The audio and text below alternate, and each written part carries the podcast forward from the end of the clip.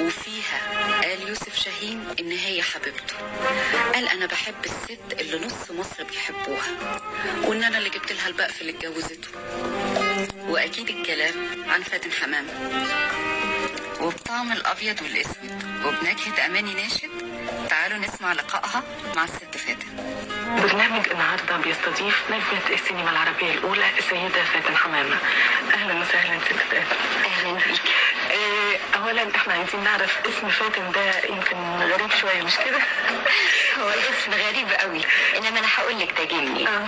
بقى أنا كان ليا أخ أكبر مني على طول عنده كان عروسة صغيرة وكان مسميها فاتن فماما قالت لو جاتني بنت المرة دي هسميها فاتن وكانت بتسميني فاتن آه، طب يا ترى ست فاتن ابتديتي حياتك الفنية إزاي؟ أنا ابتديت انت عارفة أنا عمري ست سنين ونص كده. وده كان في مسابقة للأطفال بس كان عمري خمس سنين. ومجلة المصور كانت عاملاها وأهلي قدموا لي فيها وطلعت الثالثه كانت مسابقة جمال. فطبعا ماما كانت زعلانة قوي وإزاي بنتها ما تطلعش الأولى؟ وكسرت الدنيا على دي المهم بعد كده كان في مسابقة للزي بعديها بثلاث أشهر وبرضه مجلة يا الاثنين يا المصور مش فاكره ولبسوني ممرضة في المسابقة دي وخدوا لي صورة وقالوا لي قدامك عيان دلوقتي وهناخد لك الصورة. طبعا أول ما قالوا لي قدامك عيان جت الدموع في عيني والصورة طلعت ناطقة قوي وشافها الأستاذ محمد كريم في ال- في ال- في المجلة. آه. واختارني بعت لي على طول واختارني اليوم سعيد. وفي فيلم يوم سعيد تعالوا نسمع صوت الطفلة فاتن حمامة في أول فيلم ليها مع محمد عبد الوهاب الله انت لوحدك امال فين عزيز بيه روح روح ليه روح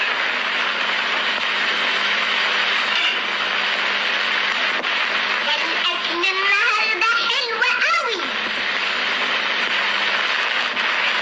في مشمشيه إيه؟ في مشمشيه ياه أنت تحب المشمشية قد إيه؟ قدك انت يا شيخ أنا بحسبك بتحبيها قوي آه قدك انت يعني قد كده طب وبتحبيني أنا ليه بقى؟ بحبك ليه أيوه طب كده من غير سبب لازم تقولي لي بتحبيني عشان إيه؟ بحبك ليه عشان بحب أنا عارف أنت بتحبيني عشان إيه؟ ليه عشان بطبط بيه أنا ابي أمال عشان إيه؟ عشان. وفي سنة 1963 بدأت محاولات فاتن حمامة للوصول للعالمية. البداية الأولى كانت في فيلم اسمه كايرو وده كان إنتاج واحد من أهم استوديوهات هوليوود Metro Goldwyn Mayer الفيلم ما بلاد كتير زي آه، الولايات المتحدة فنلندا ألمانيا هولندا وبلاد تانية كتير. الفيلم محققش نجاح وده خلى فاتن حمامة تعيد المحاولة في نفس السنة في فيلم إنتاج يوغوسلافي إنجليزي مشترك. الفيلم كان اسمه ظل الخيانة. تعالوا نطلع نسمع لقاء عملته فاتن حمامة مع إذاعة البي بي سي وهي بتتكلم عن الفيلم اليوغوسلافي ده. مدام فاتن حضرتك آه، توك راجعة من يوغوسلافيا. آه، يا ترى كان إيه الفيلم اللي كنت بتعمليه هناك؟ آه، ده كان فيلم كله مغامرات. يعني قصة فيها ضرب وناس بتعمل blackmail لناس يعني قصة من نوع المغامرات. وكان إيه شعورك يا مدام فاتن لما عملتي الفيلم ده؟ اللي هو أول فيلم بتعمليه في بلد أجنبية وبين ناس أجانب ما تعرفيهمش ما شفتيهمش قبل كده. طبعا مش هكذب وأقول كنت شجيعة أنا كنت خايفة خالص في أول أيام. ولدرجة إن جاني أوقات كنت زي العيال الصغيرين أعيط ومتهيألي ألم هدومي وأمشي وأطفش منهم. لكن لما ابتديت الفيلم كنت ابتديت أتصاحب مع كل اللي بيشتغلوا في الفيلم وابتدينا نبقى عيلة واحدة. وفعلا اتجرأت ولقيت نفسي رغم إن اللغة اللي بمثل بيها مش لغتي آه، بشويش بشويش اتعودت وكل حاجة بقت سهلة قوي ولطيفة قوي الفيلم ده كان ناطق بأنهي لغة مدام فاتن؟ كان بالإنجليزي باللغة الإنجليزية. ولقيتي أي صعوبة في إنك تمثلي بالإنجليزي؟ لا أنا طبعا مش مش بالسهولة اللي بمثل بيها بالعربي يعني كان لازم أحفظ صم. لأن في العربي لو غلطت في كلمة بلاقي مليون كلمة بدلها إنما لو في الإنجليزي هغلط في كلمة لا- لازم أفكر لغاية ما ألاقي كلمة تانية آه، قولي لي مدام فاتن حضرتك ما مثلتيش ابدا على المسرح أظن؟ أنا مثلت بس لما كنت في معهد التمثيل المسرحي وده لما كان عندي 13 سنة. ولكن آه، بعد كده ما شفناكيش آه، على المسرح. لا الحقيقة السينما بقى شغلتني قوي وصاحب بالين كذاب آخر محاولة كان فيلم اسمه رمال من ذهب الفيلم إنتاج فرنسي مغربي ومن إخراج يوسف شاهين الفيلم محققش نجاح وده خلى فاتن حمامة تطلب من يوسف شاهين إن الفيلم ما ينزلش مصر.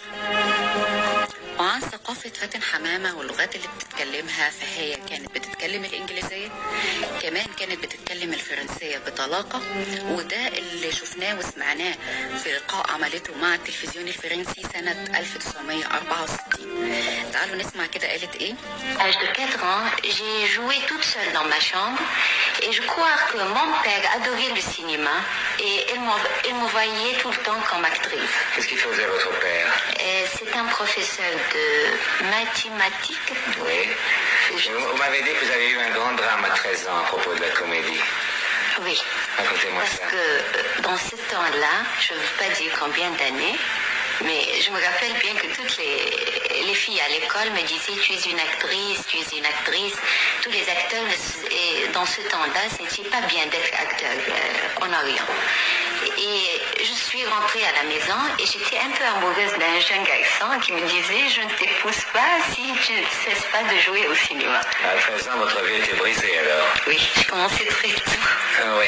Et par la suite, ça s'est arrangé, vous avez abandonné l'amoureux et continué le cinéma? Non, j'étais chez mon père, j'ai pleuré, je lui dit je ne veux plus travailler au cinéma. Évidemment, j'ai pas osé lui dire pourquoi parce que on n'accepte pas que la fille soit amoureuse en Orient. Et mon père, il m'a dit tu es complètement libre, mais pense bien que tu as une carrière et tu es bien, il faut penser à ça. Et en même temps, mon frère aussi a été contre le cinéma, il était deux ans plus âgé que moi. Mais enfin, et après ça, j'ai essayé de travailler de nouveau et j'ai rentré à l'école du euh, théâtre. J'ai jamais joué au théâtre. Je sais qu'aujourd'hui, maintenant, c'est très différent, qu'une actrice, c'est au contraire, elle est très bien considérée. Mais vous avez des souvenirs précis, à part ceux de votre première enfance, de l'époque, justement, où une actrice était mal Oui. considérée. Comment, Oui. comment est-ce qu'on les traitait Qu'est-ce qu'on leur disait Et je me rappelle bien à l'école, me disaient tu es une actrice, mais d'une façon incroyable. Je me rappelle bien, un acteur ou actrice en ce moment ne pouvait pas donner, euh, euh, ne peut pas, comment on dit ça en français, voter. Oui. C'est juste. Oui, voter, c'est juste. Voter. Elle ne peut pas voter. Non, c'était quelque chose comme ça, un acteur, une actrice. C'est un petit peu infamant. Oui, mais il y a 8 ans ou 10 ans que vraiment les acteurs très bien vus maintenant en Orient, même la plupart des gens ou la plupart des filles veulent être une actrice. Et- Mais moi, après cette histoire-là, j'ai essayé d'être toujours très correcte et devant tout le monde, j'ai- j'étais bien et toutes mes rôles ont été la fille sérieuse et bien et tout. والدها كان مشجعها مع إن أخوها مثلا ما كانش موافق إنها تكون ممثلة. وقالت إن زميلاتها في المدرسة كانوا بيقعدوا يقولوا لها انت ممثلة انت ممثلة. وده خلى أول ولد يعجب بيها يقول لها انت لو كملتي في التمثيل أنا مش هتجوزك. فقعدت تعيط. كمان في اللقاء ده اتكلمت عن صورة الممثل في المجتمع المصري. وقالت إن قبل 8 سنين مثلا ما كانش يحق للممثلين التصويت أو الإدلاء بالشهادة. ورد عليها مذيع التلفزيون الفرنسي قال لها إن ده زي عصر مولير مثلا لما ما كانش ينفع الممثلين إنهم يدفنوا ما كانش من حقهم يدفنوا. قالت له إن ده السبب اللي خلاها مهتمة تقدم أدوار جادة علشان تغير وجهة نظر الناس في الفنانين.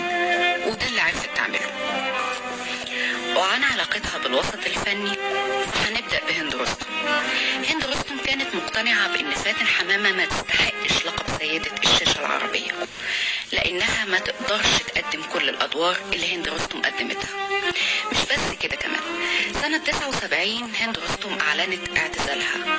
وده بعد ما طلب منها إن هي تقدم مسلسل للتلفزيون المصري فطلبت أجر 5000 جنيه. مخرج المسلسل طلب منها في الوقت ده إنها تقلل الأجر بتاعها ل 4000 جنيه زي فاتن حمامة. فاعتزلت. وفي سعاد حسني موقفين عكس بعض. الموقف الأولاني كانت بتشيد فيه بسعاد حسني. تعالوا نسمع قالت إيه؟ مدام فاتن حمامة أنا هسألك على وجه العموم عن الفيلم الاستعراضي النهاردة. وهعرض عليكي أيضا رأي صريح للفنانة ليلى مراد.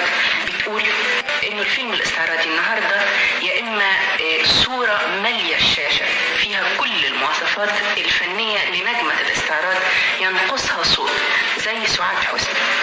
يا إما صوت فقط ينقصه كل المواصفات آه، للنجمة الاستعراضية اللي آه، على الشاشة اللي هي ورده وإنه ولا واحدة آه، من اللي شافتهم على الشاشه هي ليلى مراد بتاعت زمان ده نص كلمات ليلى ما ما حدش ابدا بيقدر يكون آه، مثلا دلوقتي هل في آه، ممثلين كوميدي كتير قوي انما ما حدش بقى زي نجيب الريحاني طبعا يمكن في كويسين قوي في نوعهم انما ما بقوش نفس الشخص لا يمكن. ليلى مراد مش هتتكرر. ليلى كانت من أعظم ما يمكن. ده مش معناه إن سعاد أقل. سعاد من أحلى وأحسن الممثلات اللي جم على الشاشة. من ألطف الوشوش اللي تتحب اللي جت على الشاشة. مش معنى كده إن هي لازم تبقى زي ليلى مراد أو أقل أو أكتر.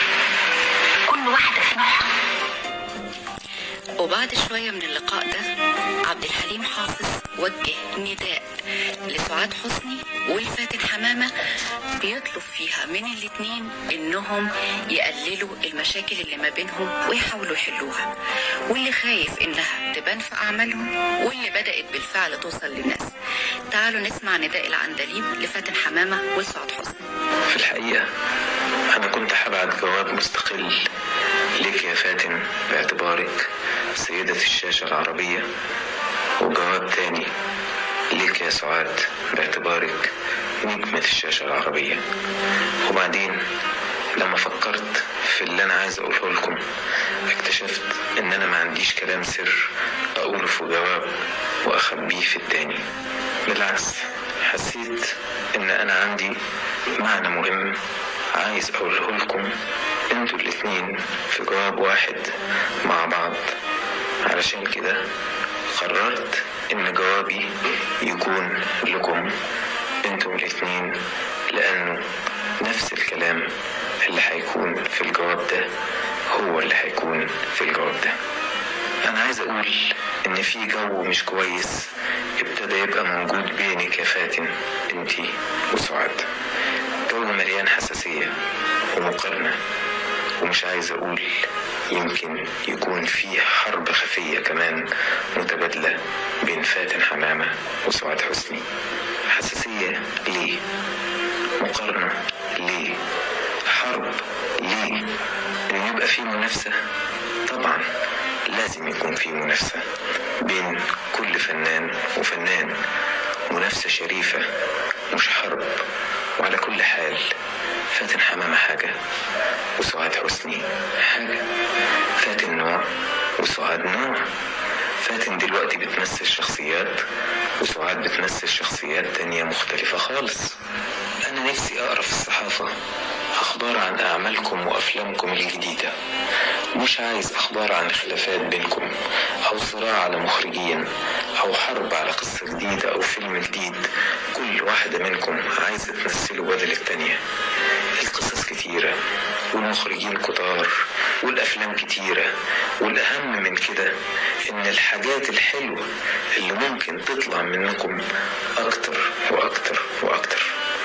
أنا بكتب لكم باعتباركم أكبر نجمتين سينما في بلدي وفي العالم العربي كله. نفسي إن ما تبقاش دي صورة الفنان وإذا كانت الحاجات اللي بنقراها وبنسمعها مختلقة عليكم يبقى لازم وواجب عليكم أنتم الاتنين إنكم توقفوها حتى ولو بالقانون. يا فاتن يا سعاد حبوا بعض. وحبوا السينما علشان السينما تفضل تحبكم والناس كمان. وفي أجواء مسلسل ضمير أبلة حكمت وأثناء التصوير الإعلامية سلمى الشماع عملت لقاء مع فاتن حمامة. سألتها فيه عن بلدها الأصلية السنبلاوين وعن أم كلثوم. طب مدام فاتن لو قلنا إنه يعني أم كلثوم فتاة مصرية خرجت من ريفنا المصري من طماي الزهايرة وأطربت الملايين بصوتها. وفاتن حمامة خرجت من الدقهلية الدقهلية وجنب ام كلثوم السنبلاوي السنبلاوي ظهر الحتة دي بتطلع ناس كتير. مش كده؟ آه وأطربت بأدائها بقى مش بصوتها الملايين. السؤال اللي كلنا بنسأله هو إزاي فاتن حمامة ما حاولتش تحتفظ بحب عمر الشريف؟ الإجابة بتاعت السؤال ده هنلاقيها في مذكرات الإعلامي والفنان سمير صبري. المذكرات اسمها حكايات العمر كله وقال فيها إن كل محاولات فاتن حمامة للوصول للعالمية هي في حقيقتها محاولات للاحتفاظ بعمر الشريف. خلاص كلنا عرفنا إن المحاولات دي باءت بالفشل. طب هي إزاي كانت شايفة سفر عمر الشريف وتمثيله بره؟ تعالوا نعرف. يعني أنتوا هتعيشوا يا هتعيشوا إزاي يعني كده مثلا بقى مش إحنا بس تأكدي كل الناس اللي بتشتغل في السينما في العالم كلهم بالشكل ده. وأنا أيام فيلم لورانس لما رحت العمر في الأردن وفي كتير قوي من العائلات اللي بتشتغل. يعني الستات اللي متجوزة ناس من اللي بيشتغلوا في الفيلم معانا كانت الشكوى دايما. وبعدين ده حكم صنع يعني هل تفتكري أنا أقدر أقول له سيب شغلك وتعالى اقعد جنبي. لا. ده وهو كمان ما يهونش عليه يقول لي سيبي كل شغلك واسمك ده وتعالي اقعدي جنبي بس بنحاول نسرق الوقت. آه، آه، ست فاتن أنا عايزة أسألك آه، عن آه، مثلا ولادك عن نادية وعن آه، طارق. اشتغلوا إيه بعد كده؟ يعني بتتدخلي في مستقبلهم؟ شوفي بقى يوم طارق بيقول لي هيطلع هيطلع طيار ويوم بيقول لي عايز يطلع عسكري. هو مش عارف لسه مانيش شايفة له حاجة ابدا. ونادية نفس الحكاية لغاية دلوقتي كل يومين مرة تقول لي حت... مرة تانية تقول هتطلع hôtesse ده يعني مضيف الطياره لسه هم في دور التكوين ده. يعني مثلا يبقى عندك مانع إنها تطلع يعني أنا نفسي لا ما يطلعوش ممثل. ليه طيب؟ يعيشوا عيشتهم. آه، يعني؟ لا يعني اللي بيعيش بعيد عن الأضواء مستريح أكتر.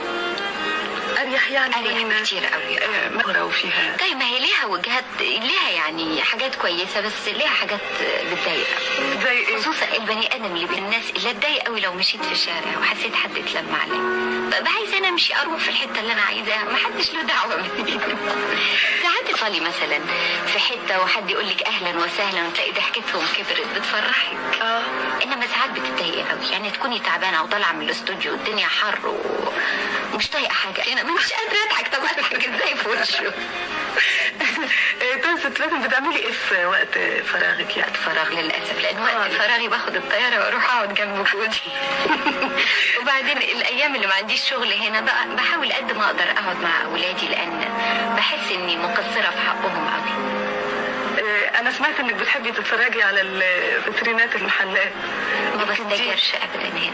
ما بتقدريش. لا عشان كده أنا لما بسافر طول الوقت تلاقيني في الشارع لابسة كعب واطي ولا حد يقول مالها قصيرة كده ولا حد يقول لي كلمة. ما أنا عايزة أقعد على قهوة في الشارع أخد جلاتي أخد أي حاجة ما حدش له دعوة بايه ختاما حاسبكم مع برنامج إذاعي اسمه اعتراف وفاتن حمامة بتتكلم عن تفاصيل حياتها وأشوفكم الجمعة الجاية إن شاء الله. ماذا يقولون حين يقسمون أمام الميكروفون إنهم غير الصراحة لا ينطقون؟ اعتراف اعتراف على الهوى الاسم الخماسي فاتن أحمد أحمد أحمد حمامة. اسم الشهرة؟ فاتن حمامة. اسم الدلع في الطفولة؟ فاتن. العمر الفني؟ سنة واحدة. اللي هي السنة اللي رجعت فيها. مدينة أهواها؟ اسكندرية. شجرة أحبها؟ الجميز. ليه؟ آه، كانت دايما تضلل في المنصورة. فكنا بنقعد دايما تحت ظلها أستاذي في الفن زكي طليمات فلسفتي في الصداقة آه، أقبل أصدقائي كما هم بحسناتهم وبعيوبهم وبكل حاجة فيهم. أخاف من يوم الجمعة 13 أغنية تحرك مشاعري. يا حبيبتي يا مصر. كاتب أتابع رأيه السياسي أحمد بهاء الدين. إحساسي بالوجوه الجديدة دايما موجودة ولازم دايما تتوجد. ثقافة الفنان في كل حاجة يشوفها وكل شخصية يقابلها. ميزة في السفر توسيع الأفق. حيوان اسابقه الكلب. آه، الكلب صديق أمين قوي و... ومعرفش علمني أبي عدم الغرور. قالت لي أمي ما تأمنيش للرجال. شرط في زوج ابنتي نادية. إنسان متعلم طموح يعمل عمل حر. ما ورثه ابني طارق من أبيه كل شيء حتى مشيته. فيلم فاشل من بطولة فاتن حمامة. نسيت اسمه. ضعفي الوحيد. آه، دموع في عين راجل كبير. لا أغتفر لامرأة ما. ربنا بيغفر لي مش عايزاني أنا كمان أغفر. مغفور للرجل؟ أكيد اللي حضر الأسئلة دي راجل لأن أول سؤال لا أغتفر لامرأة ما وبعدين مغفور للرجل. إشمعنى؟ لعبة مارستها في طفولتي. التمثيل. رياضة لا أطيق مبارياتها. المصارعة. أنا مواليد برج الجوزاء. في وحدتي أفكر الحاجة اللي شغلاني.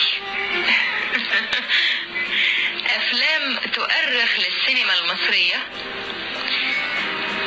الحرام باب الحديد دعاء الكروان الموميا وفيلم لو قلت اسمه هيقول بعمل له دعاية رحلة لا أرفضها بتاتا أفريقيا. أنا والمسرح حلم أتمنى إنه يتحقق هواية لا يعرفها أحد عني. الصراحة أنت. بسرح كتير قوي الحب الأول في حياة المرأة. خيال. ما يصدمني في الناس الأكل في بعض. ويا ويل اللي يقع. نظرة لا أستريح لها. نظرة الحسود حكمة من الزمن. اضحك للدنيا تضحك لك. أنا في جملة مفيدة. أنا زي ما أنا سجلي كلمة في أوتوغراف نادية ذوالفقار ابعدي